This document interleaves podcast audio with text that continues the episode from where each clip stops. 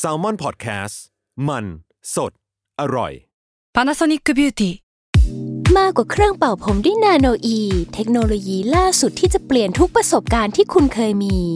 นาโนอีมอยส์เจอร์พลัสเพิ่มความชุ่มชื้นให้เส้นผมหลังใช้งานมากขึ้นถึง 18 เท่า พร้อมชะลอการเฟดของสีผมสำหรับคนชอบทำสีผม ดูแลความชุ่มชื้นทั้งเส้นผม หนังศีรษะและผิวคุณ Panasonic NA0J มีเทคโนโลยี nanoe ที่ care only you ทฤษฎีสมคบคิดเรื่องลึกลับ สัตว์ประหลาด ฆาตกรรม ความลี้ลับที่หาสาเหตุไม่ได้ เรื่องเล่าจากเคสจริงที่น่ากลัวกว่า fiction สวัสดีครับ ผมยชญ์ บรรพพงศ์ผมธัญวัฒน์อิพภูดม นี่คือรายการ Untitled Case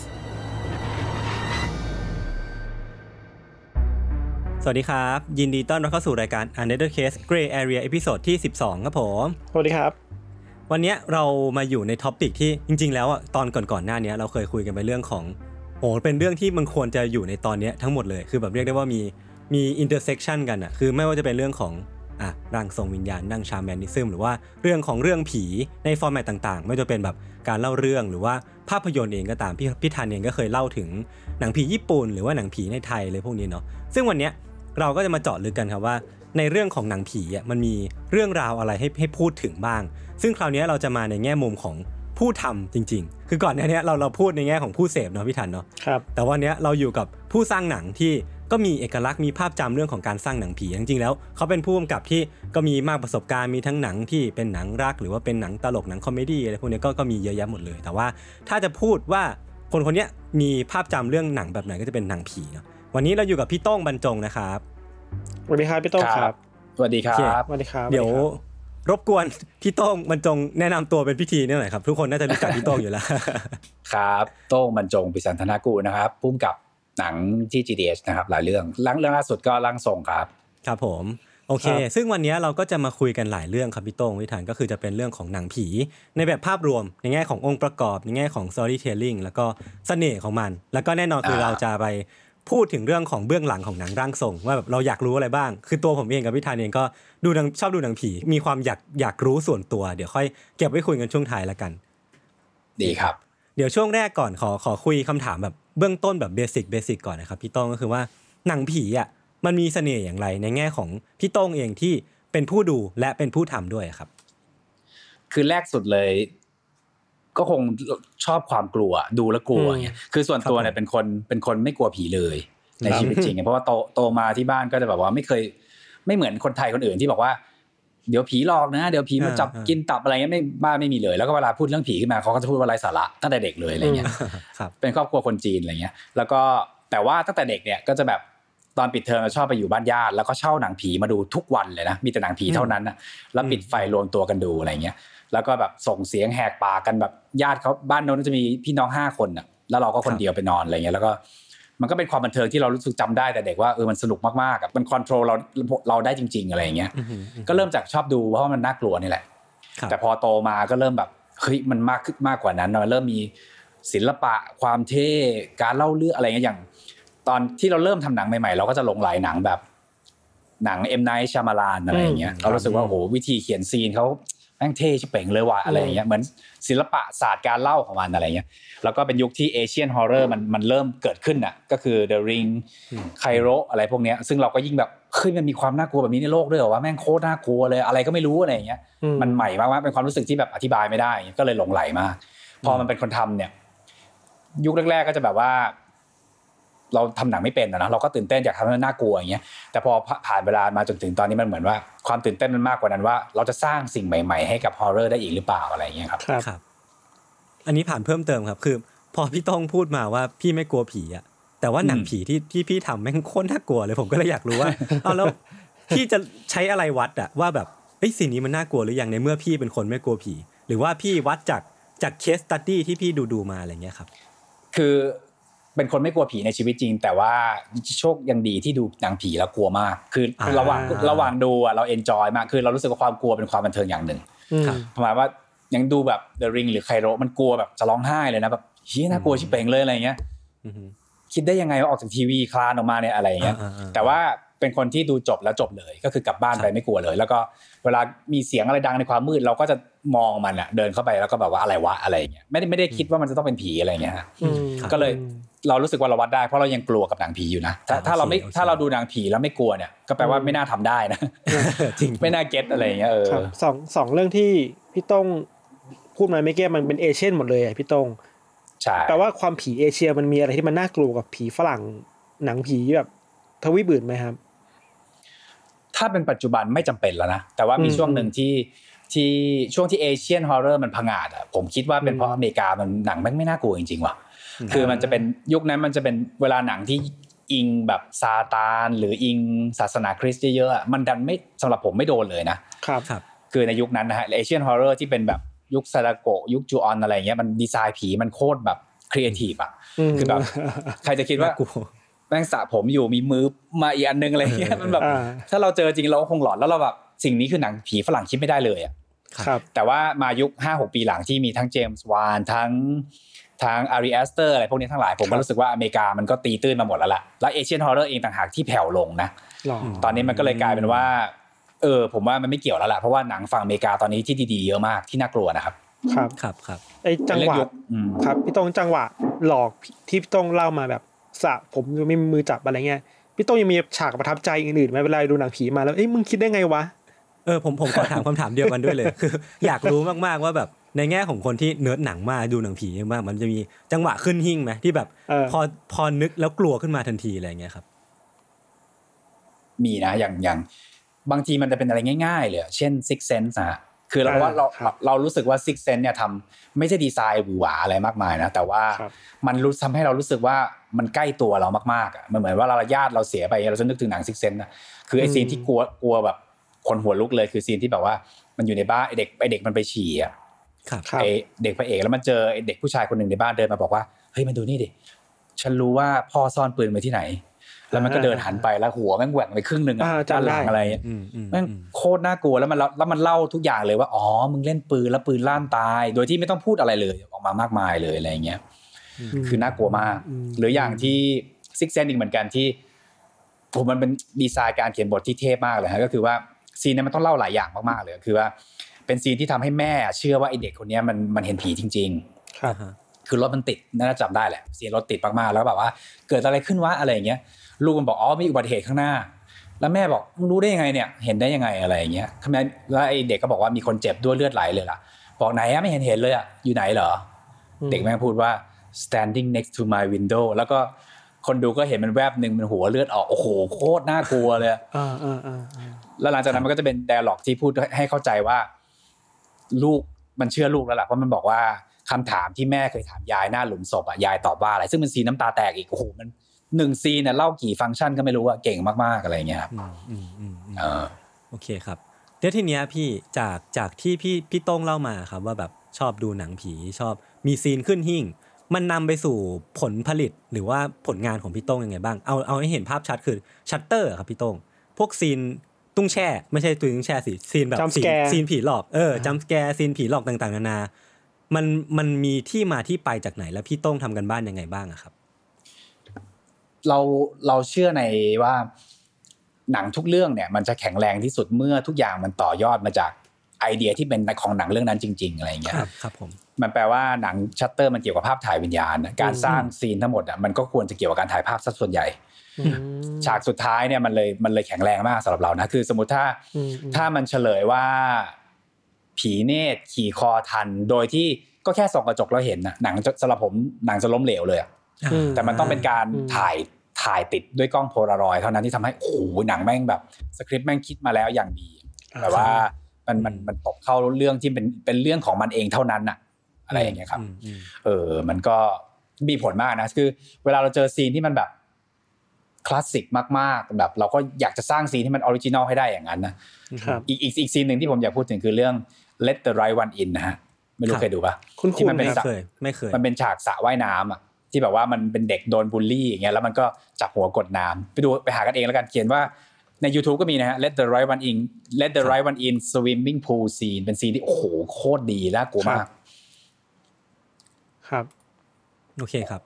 ทีเนี้ยพี่มอันนี้เป็นเรื่องเมานะคือ อันเนี้ยมาจากพี่วิชัยมาตระกุลครับคือก็รู้จักกับพี่โต้งอยู่แล้ว คือเขาครับอะฝากคำถามมาครับว่า อย่างหนังชัตเตอร์อะเขาอยากรู้มากเลยพี่ว่าพี่คิดซีนคอน FLICT ซีนที่ขี่คออะอันนี้เฉลยแล้วกันเนาะซีนขี่คอก่อนหรือว่าคิดคอนเซปต์ก่อนหรือว่าคิดอะไรก่อนในหนังชัตเตอร์อะคืออันอิเนี้นยพอเขาไวเขาส์อยาหกรือว่ารู้อะไรใช่ไหมเออเออใช่ครับใช่ คือเริ่มจากไอเดียภาพถ่ายวิญญาณมาก่อนอืมแล้วก็ครับผมโอเคหาพล็อตหาอยู่นานมากๆเลยจนกระทั่ง เราเริ่มคิดว่าเราจะทำหนังผียังไงวะเราก็เลยไปศึกษา เรื่องเล่าในวงเล่าอะเรื่องผีในวงเล่าอืมครับผมที่แบบว่าที่มันชอบไปเล่ากันแล้วแบบว่า ตอนจบต้องมีหักมุมแล้วแบบคนในวงต้องชูแขนขึ้นมาแล้วแบบคนลุกวะอะไรอย่างเงี้ยอืมแล้วก็โชว์คนตั้งๆอย่างเงี้ยแล้วก็ดันไปเจอเรื่องหลายเรื่องเลยอะที่มันเป็นความเชื่อเอเชียนว่าจบว่าสุดท้ายแล้วผีเกาะหลังอยู่ขี่คออยู่อืมขี่หลังอยู่อะไรอย่างเงี้ย เช่นมีเรื่องหนึ่งบอกว่า หมอดูอย่างเงี้ยมันมีผู้หญิงไปหาหมอดูหมอดูทักว่าทำแท้งมาหรือเปล่า เด็กยังขี่คออยู่เลยอะไรอย่างเงี้ยอืมอืมครับอะไรแบบเนี้ยแต่ว่าลำพังแค่นี้มันก็ไม่เป็นหนังไงมันก็เป็นซีนอ่าแบบซีนผีในทีวีละครก็ทำกันอะไรอย่างเงี้ยอืมมันก็เลยเราได้ไอเดียนี้มาก่อนแล้วเราก็อยู่ๆเราก็คิดขึ้นมาได้เลยว่าเฮ้ยแม่งต้องแบบว่าไม่รู้ว่าผีอยู่ไหน แล้วแม่งตั้งกล้องถ่ายตัวเองว่ะอืมเออเออเออแล้วก็แบบว่าค่อยค้นพบว่าผีแม่งอยู่บนคอมัน ซึ่งครับตอนแรกมันจะเป็นไอเดีย opening หนังก่อนเราได้ไอเดียนี้แรกๆเลยนะก็คือว่าไอเดียว่าเป็นเฟรมเปล่าๆก่อนอะแทนสายตากล้องนี่แหละแล้วสักพักก็เห็นเดี๋ยวพระเอกเนี่ยเดินเข้าเฟรมไปแบบหน้าแม่งกลัวชิบหายเลย แล้วได้ยินเสียงแชะ แล้วยังไม่ให้เห็นว่าว่าถ่ายถ่ายติดอะไรเจออะไรอะไรอย่างเงี้ยครับอ่าอ่าแต่สุดท้ายตัดไอเดียนี้ไปเพราะเชื่อว่าน่าจะเดาได้ว่าผีอยู่บนคอ ก็เลยกลายเปลี่ยนเป็นโพลารอยด์แล้วโยนกล้องไปแล้วกล้องลั่นอัตโนมัติโอ้แล้วโคตร impact เลยเป็นซีนซีนซีนปิดที่แบบโหผมยังจำไม่ลืม อายุเท่าไหร่เนี่ยตอนนั้นอะโอ้ยผมจำไม่ได้พะแม่พาไปดูตอนประถมมั้งครับ ตอนโอ้โหเข้าโรงไปดูตอนสี่ทุ่มเลยแม่พาไปดูตอนสี่ทุ่มเลยน่ากลัวมาก แม่ซาดิสม์นะเนี่ยคือมันมีอีกเรื่องหนึ่งครับ คือพี่วิชัยอะอีกแหละเล่ามาให้ฟังว่าพี่โต้งอะเคยไปทำการบ้าน ในโฮมโปรมั้งในบริษัทอ๋อใช่ในใช่ในใช่ใช่ในห้างขายเฟอร์นิเจอร์ที่หนึ่งแล้วกัน ว่าแบบไปเดินดูว่าเฟอร์นิเจอร์เนี้ยมันจะมีผีโผล่มายังไงได้บ้าง อันนี้พี่พี่โต้งช่วยเล่าให้ฟังหน่อยสิ คือขั้นตอนที่น่าเบื่อที่สุดของการทำหนังผียุคยุคแรกๆมันจะเป็นอย่างนี้แหครับว่าการสร้างซีนสยองว่า มันจะมาดีไซน์ยังไง คือในยุค 2000 ต้นๆนะฮะหลังชัตเตอร์เนี่ยมันจะเป็นการแข่งกัน create อืมฉากสยองขวัญว่าผีจะมายังไงอะไรอย่างเงี้ยครับแล้วเราก็แบบว่าคิดยังไงก็คิดแบบจนตันอะก็เลยตัดชชวนกันไปเดิน HomePro เพื่อจะดูเฟอร์นิเจอร์ว่าชิ้นไหนเหลือบ้างวะเครื่องซักผ้าหรืออะไรอย่างเงี้ย ครับคือตอนนั้นที่ดูเด่นมันมีหนังเกาหลีชื่อเรื่องยัยตัวร้ายกับโต๊ะผีอะแม่งอ่าแสดงว่าทุกฮะทุกเฟอร์นิเจอร์แม่งแบบว่ามีหมดแล้วอะอ่าผีช่องแอร์ก็มีอะไรอย่างเงี้ยอ่าครับเออใช่มันก็แบบว่า ก็ไปเดินจริงๆนะฮะแล้วก็สุดท้ายก็ไม่ได้อะไรเลยอ้าวจบเอ้ยแต่ผมชอบอะผมรู้สึกว่า ในในฐานะที่ตัวผมเองก็เคยมีมีประสบการณ์การเขียนมาบ้างผมรู้สึกว่าการเดินไปดูสถานที่จริงอะบางทีเราจะได้ปิ๊งไอเดียอะไรออกมาแบบที่เราขึ้นนึกไม่ถึงเนาะ ใช่แล้วแล้วใช่ใช่มันมีวิธีอื่นไหมครับ นอกจากการไปเดินดูเฟอร์นิเจอร์หรือว่าการดู reference มันมีมันมีวิธีอื่นที่แบบพี่ต้องเป็นเอกลักษณ์มาก ๆ เลยไหมในการคิด scene ของของหนังผีอะครับ จริง ๆ เราสุดท้ายมันย้อนมากับบิ๊กไอเดียเริ่มต้นเกือบหมดเลยนะส่วนใหญ่เนอะอืมเราจะคิดเริ่มต้นจากนั้นแต่ว่าหลายๆอย่างหลาย ๆ ทีเราก็จะแบบ พยายามวนหามันนั่นแหละยกตัวอย่างเช่น เราทุกทุกเรื่องมันจะมีขั้นตอนที่เราชอบไปทะเลกันอะ เพื่อที่จะคุย พูดพูดแต่เรื่องผีทั้งวันทั้งคืนอะไรอย่างเงี้ยแต่อันแต่อย่างที่บอกอันนั้นมันยุคแรกนะเป็นยุคที่เราทำหนังผียุคสมัยก่อน เพราะสมัยนี้เราเราจะไม่ค่อยโฟกัสกับการคิดซีนผีแบบนั้นละมันจะเป็นว่าอืมเราสนใจในประเด็นมัน แล้วก็อืมขุดไปในตัวละครได้มากแค่ไหนเนี่ยมันก็จะอืมมันก็จะค่อนข้างค่อนข้างจะมาของมันเอง แต่อย่างเรื่องร่างทรงมันมันมาจากการรีเสิร์ชซะซะเยอะอะครับมันก็เลยไม่ไม่ใช่ไม่ใช่ทางนั้นละอืมอืมโอเคอย่างโอเค อย่างร่างทรงนี่บิ๊กไอเดียของมันคืออะไรอะครับพี่โต้ง ผมว่าแค่แค่ว่ามันหนังเรื่องนี้จะเป็นการพูดถึงชีวิตของร่างทรงและการสืบทอดเชื้อสายเอ้ยสืบทอดสายเลือดร่างทรงแบบจริงจังมากๆเลยอย่างเงี้ยอืมผมว่าอันเนี้ยแข็งแรงมากๆเลยเพราะว่า คนส่วนใหญ่จะรับรู้แหละว่าร่างทรงคืออะไร แต่ไม่รู้ว่าอืมไม่รู้ดราม่าของมันอะไม่รู้ว่าครับชีวิตเขาเป็นยังไง แล้วเขาต้องเสียอะไรไปบ้าง การสืบทอดมันเป็นยังไงเหรอแล้วความน่ากลัวมันคืออะไรเหรออะไรอย่างเงี้ยฮะม แล้วพอเรารีเสิร์ชไปเจอนู่นเจอนี่แล้วโอ้โหแม่งโคตรมันเลยอะแล้วมันเหมือนว่ามีอะไรให้เราขุดเยอะมากอะไรอย่างเงี้ยครับ ครับโทษดีผมผมขอก่อนไปถึงตรงนั้นได้ไหมครับคือผมอะ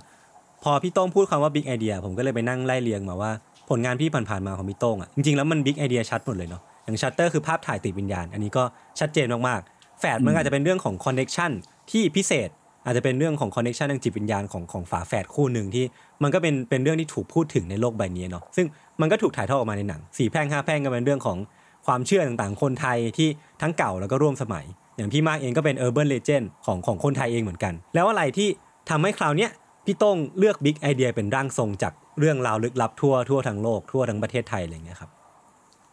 ต้องบอกก่อนว่าจริง ๆ แล้วโจทย์มันมาจากทางนาฮงจินนะฮะคือคือครับทางเกาหลีคุณนาฮงจินเนี่ยเขา มีทรีทเมนต์เรื่องหนึ่งละแต่เขาเขียนเป็นหนังเกาหลีอืมครับก็คือเขียนเป็นเรื่อง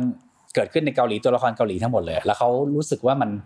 มันซ้ำกับ The Welling นิดหน่อยอืมอ่าเพราะว่า The Welling มีตัวละครร่างทรงด้วยครับแล้วเขาก็เลยอยู่ๆก็นึกขึ้นมาว่าน่าจะเกิดในประเทศอื่น แล้วก็นึกถึงผมขึ้นมาอืมเขาก็โยนมา แต่ว่าพอโยนมาปุ๊บเนี่ย เราก็แบบเราก็ไม่คิดจะแปลงเป็นไทยอย่างเดียวเท่านั้นหรอก เราก็บอกว่าเฮ้ยงั้นเราขอรีเสิร์ชก่อนนะ ขอดูว่าเราจะทำ ทำอะไรกับมันได้บ้างอะไรอย่างเงี้ยครับแล้วพอแต่ซึ่งเริ่มจากความไม่มั่นใจเลยนะเพราะเราไม่เข้าใจเลยว่าร่างทรงคืออะไรโลกของมันเป็นยังไงวะอะไรอย่างเงี้ยก็เลยต้องรีเสิร์ชเยอะมากเดินทางไปไม่รู้กี่จังหวัดเยอะสุดๆเลยฮะใช้เวลาแบบร่วมๆปีเลยครับอืมแล้วจนก็จนเรารู้สึกว่าเฮ้ยมันไม่เคยมีใครพูดถึงร่างทรงในมุมลึกขนาดนี้เลยว่ะแล้วก็อืมเป็นเป้าหมายในทีมบทของเราสามคนน่ะก็เลยคุยกันว่า จะทำให้แบบ หลังจากนี้ถ้าใครจะทำเรื่องเรื่องร่างทรงคงต้องคิดหนักอะเพราะเราสำรวจมันแบบ อย่างลึกซึ้งมากๆเลยอะไรเงี้ยครับประมาณเนี้ยอุ้ยเจ๋งเจ๋งเจ๋งครับ ประมาณนี้ก็เลยรู้สึกว่ามันเออ แล้วมันแข็งแรงนะ เพราะว่าอย่างที่บอกแหละว่า ไม่เคยมีใครเห็นมันในในมิติที่ลึกขนาดเนี้ยอืมครับอืมรีเสิร์ชนี่พี่โต้งลงทีมพี่โต้งกับทีมลงลึกไปแค่ไหน อ่านเยอะไหมพี่ค้นคว้าอะไรเยอะแค่ไหนบ้างครับ เราเริ่มจากหาในเน็ตก่อนก็คือว่าดูทั้ง YouTube แล้วก็อ่านวิทยานิพนธ์อะไรอย่างเงี้ยฮะเยอะมากเลย หลังจากนั้นเราก็ไปไปเจอคอนเน t ชันหนึ่งฮะก็คือเราเราเริ่มเริ่มคิดได้ว่าเฮ้ยมันมีรายการหมอปลาอะไรทั้งหลายเนี่ยอืมอือืมันมันถ่ายมาเยอะมากๆแล้วนี่เขาเจอคนผีเข้าร่างทรงเยอะมากๆเป็นร้อยเป็นพันเนี่ยเราก็เลยไปเจอคนหนึ่งฮะเป็นตัวเอของวงการ ก็คือคุณคุณเมธที่เขาทำงานอยู่กันตนาเนี่ยเขาครับโอ้โหผมเชื่อว่าเขาเจอร่างทรงมาเกินพันชีวิตแล้วในในชีโอ้ในในในชีวิตเนี้แล้วเขาก็เขาก็แนะนำตัวเอของแต่ละจังหวัดให้เราแบบตัวว่าเอจังหวัดนี้ต้องไปเจอคนนี้นะ คนนี้นะ คนนี้เป็นร่างทรง เขาเรียกอะไรนะร่างทรงมันจะมีแบบหลากหลายแบบมากๆเลยครับแบบครัมีบอิงประเพณีเจ้าแม่สองนางอะไรเงี้ยมีแบบทุกอย่างมเลือกแล้วผมก็เลือกจังหวัดก่อนเราเลือกเราเลือกทางเหนือก่อนอืมซึ่งก็ไปหลายจังหวัดแล้วเราก็เลือกทางอีสานเพราะว่าทางใต้เนี่ยส่วนใหญ่ก็จะเชื่อมโยงกับการกินเจ แล้วก็ดูจีนจีนๆเนี่ยซึ่งเรารู้สึกว่าเราไม่อยากเป็นวิชวลแบบนี้ในหนังอืมอืมแล้วเขาก็จะเนี่ยแหละฮะระบุจุดหลักๆ มา แล้วเราก็นี่เลยบินไปเลยฮะหาข้อมูลเบื้องต้นก่อน โทรไปนัดดีลไว้ก่อน แล้วก็ อาจจะต้องจ้างคนหนึ่งคนท้องถิ่นพาไปด้วย แล้วเราก็ไปเจอคนนู้นคนนี้ แล้วก็ขุดเลยฮะขอเขาแบบสัมภาษณ์หมดเลยซึ่งตอนแรก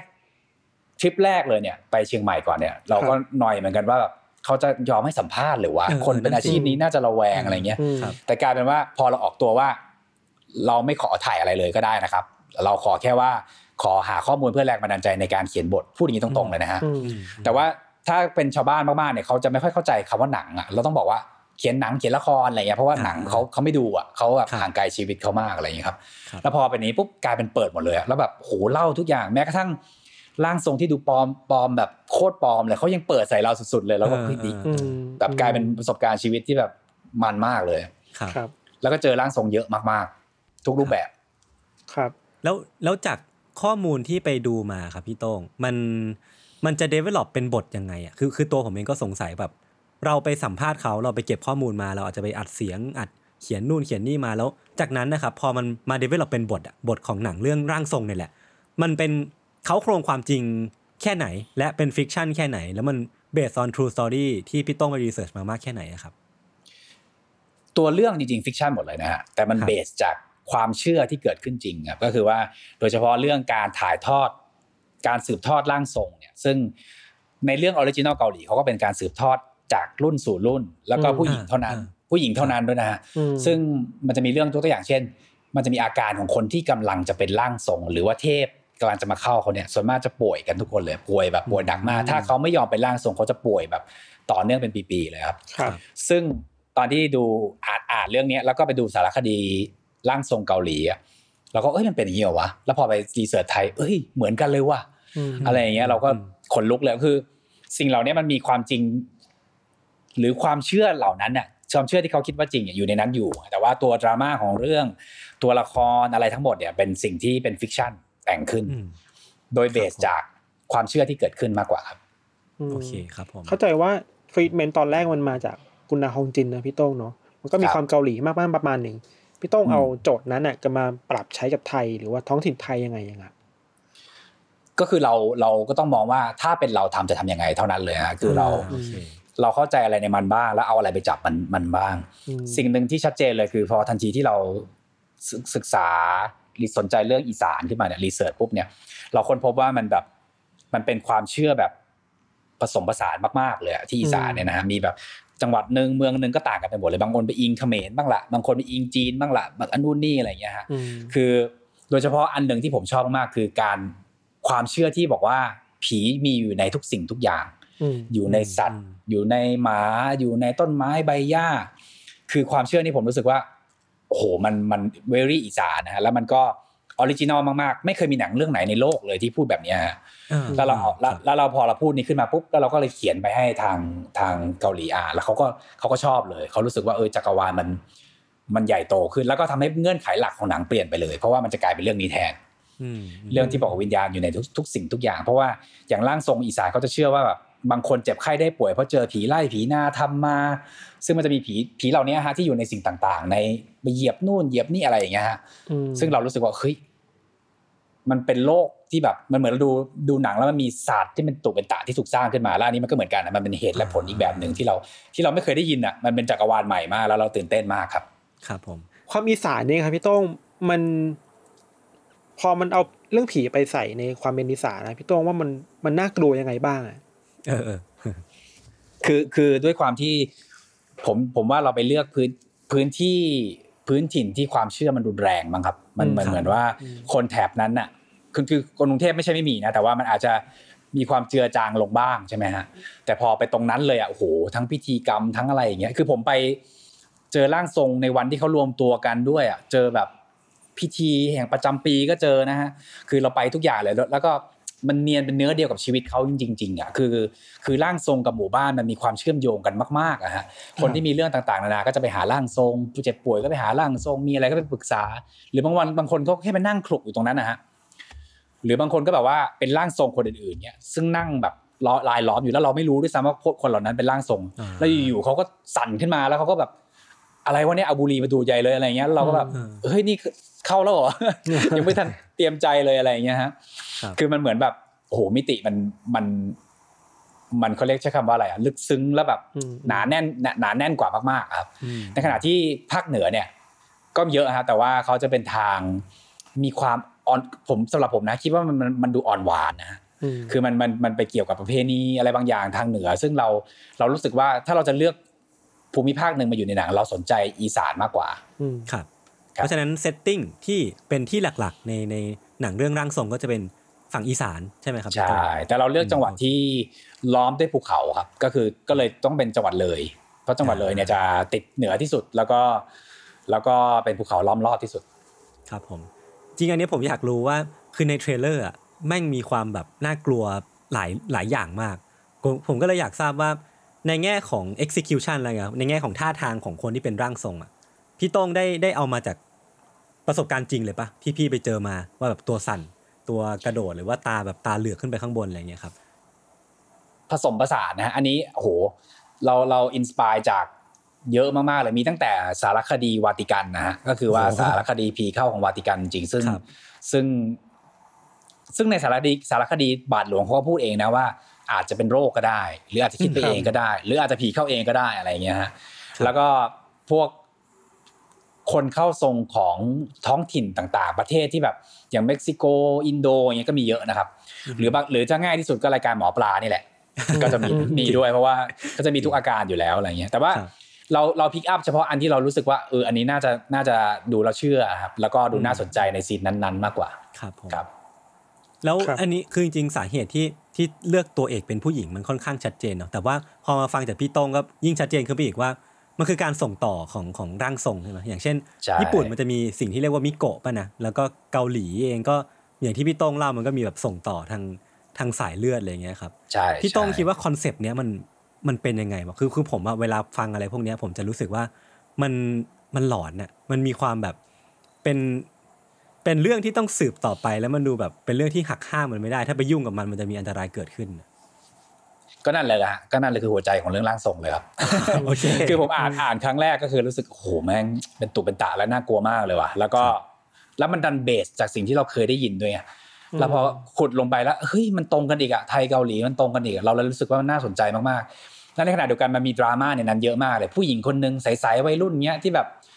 เราในหนังเรื่องนี้สกตีความให้สกอยหน่อยๆด้วยนะฮะก็คือว่าครับชีวิตแบบก็เป็นผู้หญิงที่แบบจัดจ้านนิดนึงอะครับทำงานอืมมีความกวนตีนนิดนึงแต่ว่าเขากำลังจะต้องมีอะไรบางอย่างมาเข้าเขาอะชีวิตเขาจะเปลี่ยนไปตลอดกาลแล้วมันแบบไอไอฮอร์เรอร์ตรงเนี้ยมันมันน่าสนใจแล้วก็อืมแล้วก็มีดราม่าตรงนั้นด้วยว่าเออถ้าแม่เขาไม่อยากล่ะแล้วมีการทะเลาะกันระหว่างนั้นนู่นนี่อะไรอย่างเงี้ยมันเป็นมันเป็นแบบมีอะไรให้ให้มีมิติเยอะมากๆเลยที่ผมรู้สึกว่าเออมันมันเข้มข้นมากครับ ครับผม พี่ต้องใช้วิธีการเล่ายังไงครับในเรื่องนี้ครับ เจาะคือเป็มันนไอ้ตัวตัวๆไปเป็นองค์ๆไปหรือยังไงพี่ตรงจริงๆมันเป็นเรื่องมันเป็นเรื่องเหมือนทีมงาน เรื่องย่อมันนะฮะมันจะเป็นเรื่องย่อว่าทีมงานไปถ่ายทำชีวิตของร่างทรง ก็จะเป็นแบบว่ามีสัมภาษณ์มีอะไรด้วยอย่างเงี้ยฮะคล้ายอืมๆคล้ายๆสารคดีนิดนึงอืมแต่จริงๆมันเป็นฟิกชันนะฮะก็คือว่า แต่เราต้องทำให้รู้สึกว่า เนี่ยคือนี่คือการตามชีวิตร่างทรงจริง ๆ แท้ๆและเป็นคนร่างทรงที่ดูน่าเชื่อถือมากๆ ดู humble มากๆ ของอีสานอืมแต่หลังจากนั้นน่ะเมื่อทีมงานเริ่มจะไปเล่าเรื่องว่ามันกำลังจะถ่ายทอดจากรุ่นสู่รุ่นละอืมดันเกิดเรื่องลึกลับขึ้นเนี่ยเรื่องโฟกัสมันก็จะเริ่มตรงเนี้ยฮะว่า แล้วอะไรวะที่กำลังจะเกิดขึ้นกับชะตากรรมของผู้หญิงคนนี้แล้วทีมงานจะถ่ายเจออะไรวะอะไรแบบเนี้ยครับ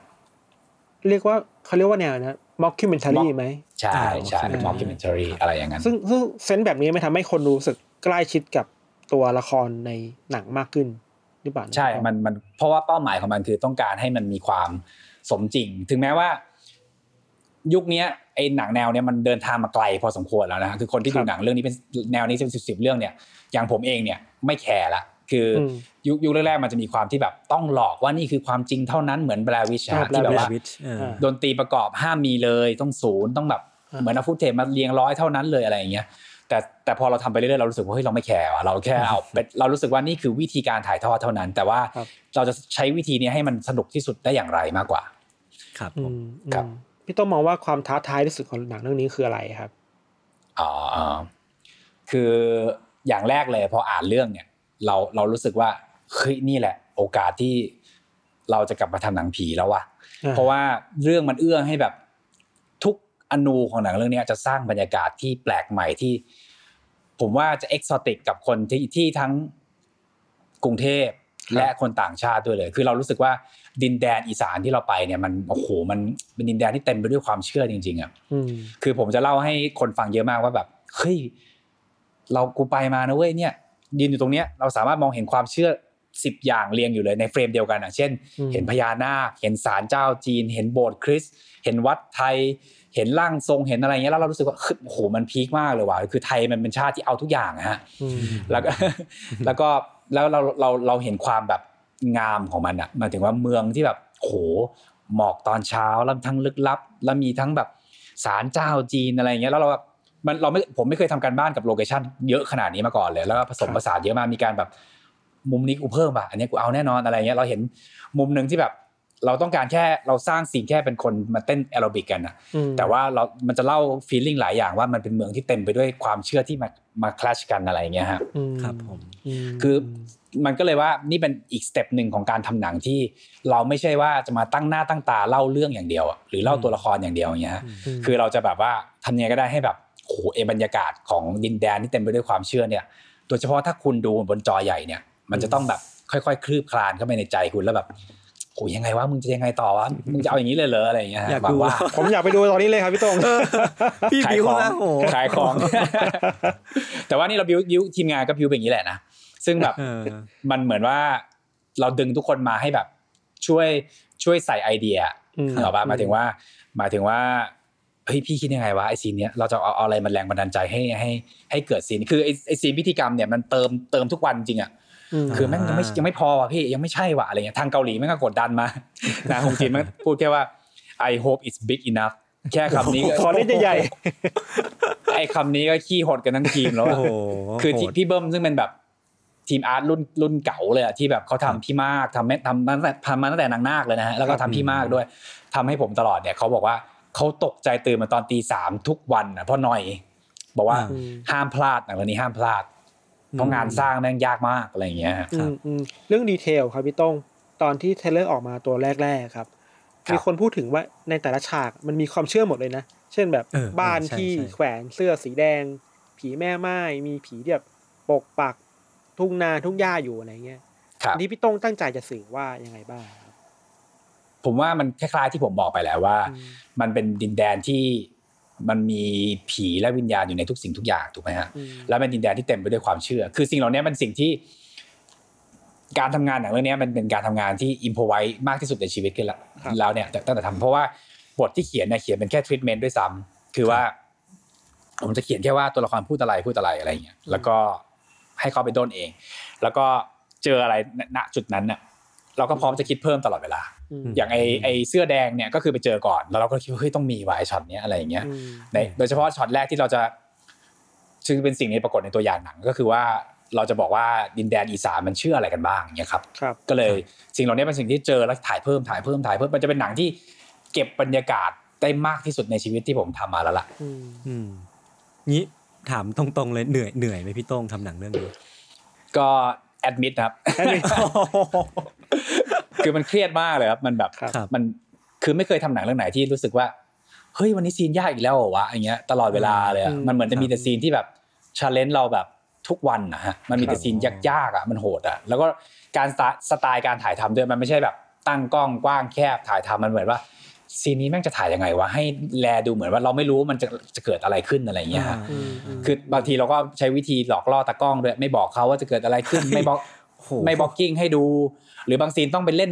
เอาตัวแสดงที่เล่นเป็นเล่นเป็นตากล้องเนี่ยไปไปเล่นให้เขาดูก่อนว่าความกลัวมันเป็นยังไงวะอะไรอย่างเงี้ยโอ้โหโอ้โหคืองัดทุกกลเม็ดจริงๆใช่ใช่โหดมากมีหมดโาอะกครับผมครับ จริงๆหนังแต่ละเรื่องที่พี่ที่พี่ต้องทำมาครับ เราจะมีดาราแบบแม่เหล็กหมดเลยเนาะตั้งแต่ชัตเตอร์มาจนถึงแฟนเดย์อะไรเงี้ยครับ แต่เรื่องเนี้ยมันไม่ได้มีซุปเปอร์สตาร์ขนาดนั้นนะพี่โต้งเป็นความตั้งใจเป็นความตั้งใจก็คือใช่ไหมพี่ พอเรื่องมันมาปุ๊บเราก็รู้สึกว่าเราต้องห้ามเอาดารามาเล่นเลย ต้องเป็นคนที่คนดูไม่คุ้นหน้าอะไรอย่างนี้ครับอืมก็ cast จากคนที่ต้องไม่เป็นดาราเลย ก็คืออาจเขาอาจจะเป็นบทสมทบมาบ้างอะไรเงี้ยอืมซึ่งพอบทยากเนี้ยเราก็คิดว่าน่าจะต้องใช้บริการคนนักแสดงละครเวทีอย่างเงี้ยครับอ่าก็กลายเป็นว่าเพียบเลยครับขนมาทั้งละครเวทีละครใบ้อะไรแบบโอ้โหเยอะเลยอะเรื่องนี้ อืมอืมเพราะว่ามันมีทั้งเรื่องของ expression ทางหน้าทั้งท่าทางร่างกายที่โหมันเออเออผมเข้าใจพี่โต้งแล้วว่าทำไมต้องใช้นักแสดงละครเวทีเออใช่มันดูเป็นใช่อีกระดับหนึ่งใช่อันนี้ผมใช่ถามแบบในแง่ของว่าคือพี่โต้งลงแรงกับหนังเรื่องนี้มากแล้วมันมีแบบคนคาดหวังเยอะมาก แล้วก็มีความตั้งใจที่พี่โต้งอยากจะสื่อสารเป็นพิเศษ ผมเลยอยากให้พี่โต้งช่วยอธิบายหน่อยในการครับว่าพี่โต้งคาดหวังว่าใครจะเป็นคนดูหนังเรื่องนี้บ้าง และดูแล้วเขาจะได้อะไรกลับไปบ้าง หรือว่าแบบมีอะไรเกิดขึ้นกับเขาบ้างครับ ครับ ผมผมผมมองว่าคนที่ สนใจหนังเรื่องนี้กว้างมากนะครับ คือใครก็ตามที่คือคือประเทศไทยเป็นประเทศที่อยู่กับความเชื่อและศรัทธาอยู่แล้วนะฮะแล้วก็ข้อแรกมันคือเป็นหนังสยองขวัญที่เล่นกับเรื่องนี้เลยอะว่าคุณเชื่อในอะไรอะไรเงี้ยแล้วก็มันเป็นหนังผีไทยในสำหรับผมมันเป็นอีก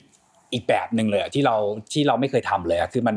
มันไม่ได้มีผีคนตายด้วยซ้ำอะมันอืมเขาเรียกว่าอะไรอะมันไม่ได้แบบอืมไม่ใช่แบบว่าคนนี้ตายไปแล้วเป็นผีมาหลอกอะแต่มันเป็นว่าผู้หญิงคนหนึ่งที่อาการแม่งค่อยๆมาเรื่อยๆเรื่อยๆแล้วก็อะไรมาวะ อยู่ในตัวเขาว่ามันเป็นมันเป็นเรื่องนี้มากกว่า ซึ่งเรารู้สึกว่า เออมันเป็นรสชาติที่ที่ใหม่มากๆ แล้วผมรู้สึกว่าครับเออใครก็ตามก็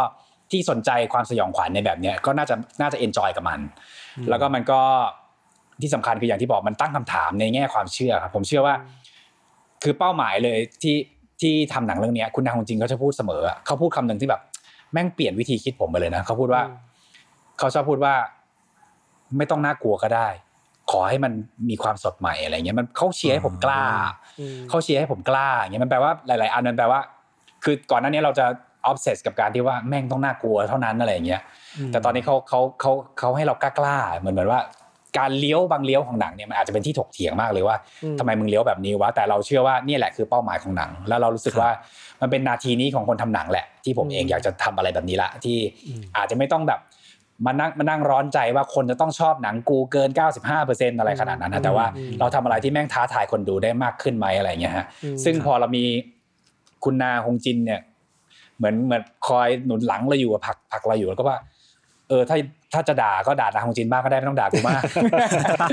เราตัดสินใจร่วมกันอะไรอย่างเงี้ยฮะคือคือรู้สึกว่ามันเป็น challenge ที่รู้สึกว่าเอ้ย challenge ทั้งคนทำและคนดูนะ ผมเชื่อว่า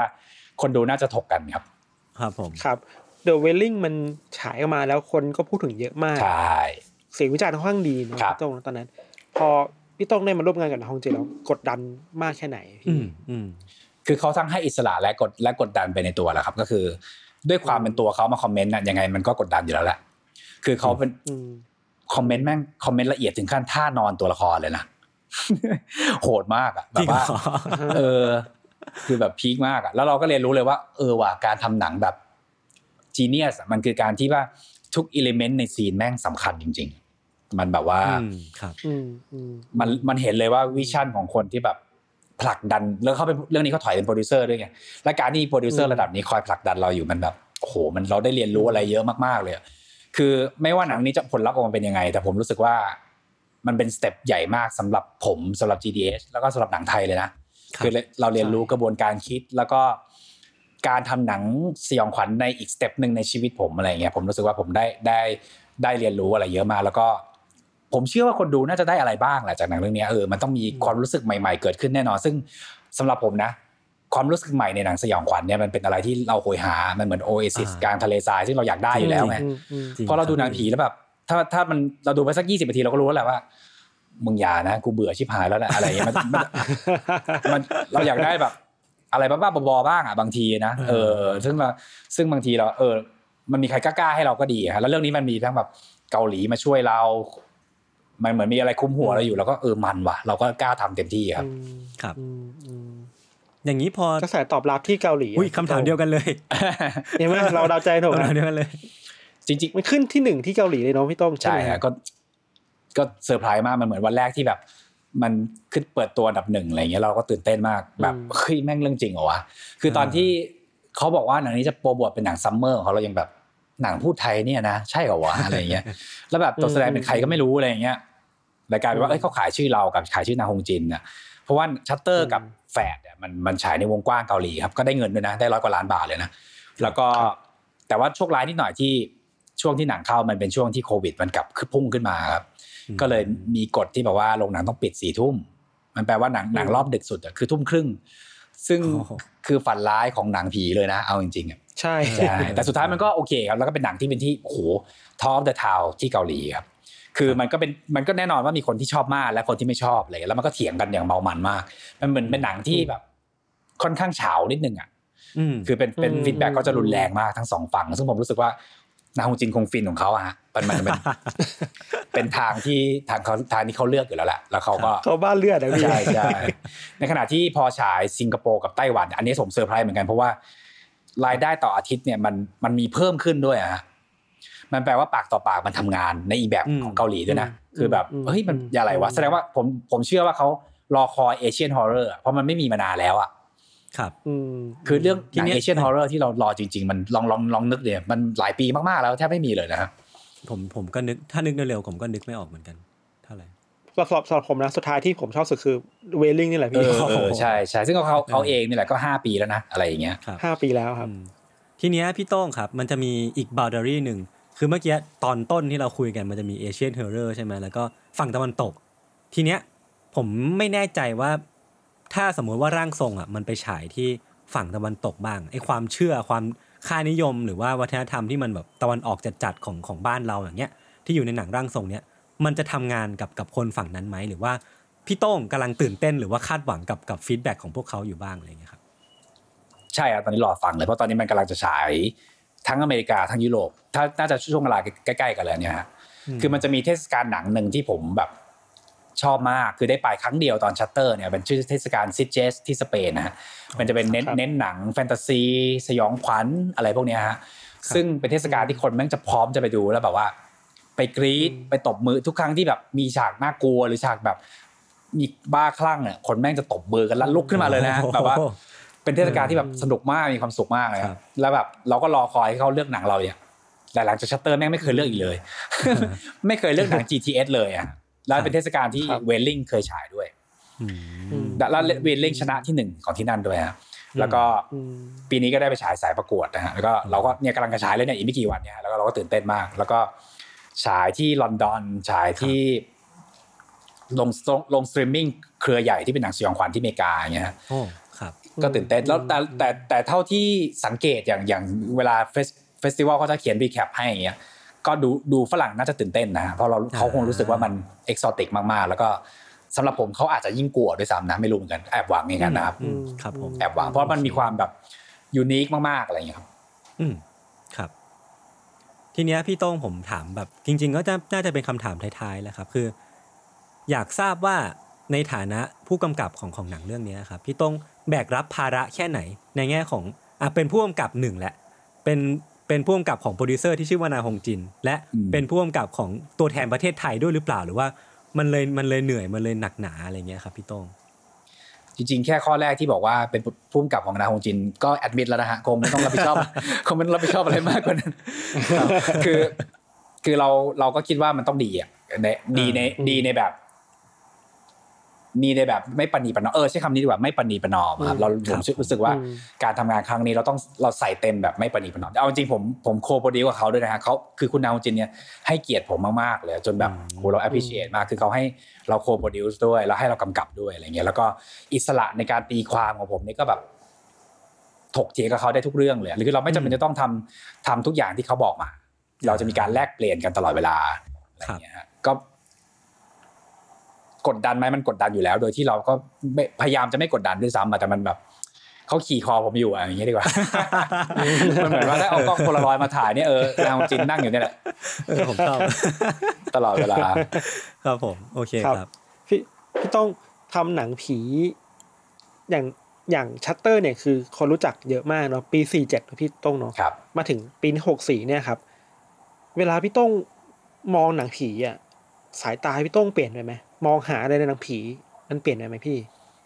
เปลี่ยนไปสุดๆเลยครับคืออมอย่างยุคแรกอย่างที่บอกว่ามันเป็นหนังผีที่แข่งกันแบบว่า ดีไซน์ฉากผีเท่านั้นอะไรเงี้ยแต่ตอนนี้ครับคือ เราเห็นหนังผีในมิติที่แบบหลากหลายขึ้นมั้งเราแก่ขึ้นด้วยแหละหมายถึงว่าการโดยเฉพาะการสร้างโลกของมันสำหรับผมนะเออหนังแม่งจะโม้แค่ไหนก็ได้เลยอะ แต่ว่าถ้ามันสร้างโลกจนเราเชื่อเป็นตู่เป็นตาได้เนี่ยอันเนี้ยคือสำเร็จมากซึ่งมันไม่ได้ง่ายเลยนะฮะครับอย่างอย่างเราดู it follows อย่างเงี้ยที่แบบโหนี่มันอะไรวะเนี่ยอ่าผีมันคือผีอะไรยังไม่รู้เลยอะมันแบบแต่มันถ่ายทอดกันทางเซ็กส์ว่ะมันเหมือนเอ้ยมันกำลังเปรียบเปยอะไรวะเออหรือ get out อะไรเงี้ยอืมที่แบบไม่ใช่ผีขนาดนั้นด้วยซ้ำแต่แบบคือแม่งทั้งน่ากลัวทั้งวิพากษ์สังคมไปในตัวด้วยอะไรเงี้ย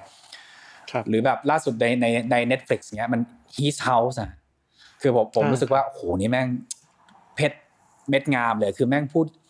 ประเด็นสังคมแต่ว่าคือส่วนตัวผมไม่ไม่ชอบหนังที่พูดประเด็นสังคมแบบโจ่งแจ้งอยู่แล้วอะแต่นี่มันเบลนไปกับความสยองขวัญได้ด้วยอะไรเงี้ยมันพูดเรื่องความผิดบาปของคนที่แบบผู้อพยพอะไรเงี้ยฮะแต่แม่งแบบผีที่อยู่ในบ้านนั่นโคตรน่ากลัวเลยอะไรเงี้ยฮะคือคือเรารู้สึกว่าการสร้างโลกจักรวาลของมัน และการถ่ายทอดเมสเซจบางอย่างเนี่ยมันเริ่มมันเริ่มเป็นเป็นวัยที่ผมคิดถึงมันละแต่แต่ต้องเป็นการถ่ายทอดที่แนบเนียนด้วยนะครับ อะไรอย่างเงี้ยฮะมเออมันก็เลยแบบว่าเราเริ่มมอง หนังผีในรอบในด้านอื่นๆ มากขึ้นด้วยมั้งมันชาเลนตัวเรามากเองมากขึ้น ในขณะเดียวกันมึงก็ต้องน่ากลัวด้วยนะอะไรอย่างเงี้ยฮะมันก็เป็นหน้าหน้าที่หนึ่งอะไรอย่างเงี้ยครับเวลาเวลาผมพูดเรื่องหนังผีกับเพื่อนในวงแบบวงเพื่อนนะครับ จะมีคนบอกว่านี่เราดูหนังผีเรากลัวเรากลัวเพราะอะไรหนึ่งเรากลัวเพราะฉาก jump scare บางคนกลัวเพราะบรรยากาศมันน่ะพี่โต้งเป็นสายไหนครับ ผมว่ามันมันก็ได้ทั้งคู่นะฮะแต่ว่า jump scareจะอยู่ไม่นานถามผมอะ มันก็เป็นจะเป็นอืมความบันเทิงแต่ว่าถ้าถามผมอือะมผมก็ชอบที่หนังผีที่ ข้อแรกบรรยากาศต้องถึงจริงๆว่ะถ้าไม่ถึงจริงๆสำหรับผมคือล้มเหลวเลยถึงมันจะมี jump scare บ้างอะไรเงี้ยมันจะล้มเหลวทันทีอืมแต่ถ้าคุณทำบรรยากาศถึงแล้วมี jump scare ด้วยบ้างอะไรเงี้ยโดยไม่ไม่เฝืออะอืมมันก็ happy นะครับผมรู้สึกว่าผมคือชอบที่จะตกใจเหมือนกัน มันก็แบบมันว่ะอะไรอย่างเงี้ยครับโอเคครับในในแง่ของว่าพี่โต้งพอทำร่างทรงเสร็จเนี่ยตอนนี้มันก็มันมันถึงช่วงผลิดอกออกผลแล้ว ทีเนี้ยผมถามเผื่อไว้แล้วกันครับว่า พี่โต้งเริ่มมีแผนหรือว่ามองมองไปยังอนาคตหรือยังครับว่า จะใช้ประสบการณ์ที่ได้มาจากร่างทรงเนี่ยที่ถูกฟูมฟักมาอย่างดี หรือว่าถูกกดดันมาอะไรพวกเนี้ยครับในการผลิตงานชิ้นต่อไปแหละเราเราเริ่มตื่นเต้นกับมันบ้างหรือเปล่าอะไรเงี้ยครับมีครับมีจริงๆจริงๆก็มีโปรเจกต์ที่ develop อยู่ครับแต่อาจจะบอกอะไรไม่ได้มากนะแต่เราโอเคก็ก็หวังว่า เราจะโตขึ้นจากทุกงานมากกว่าครับ คือมันเหมือนว่า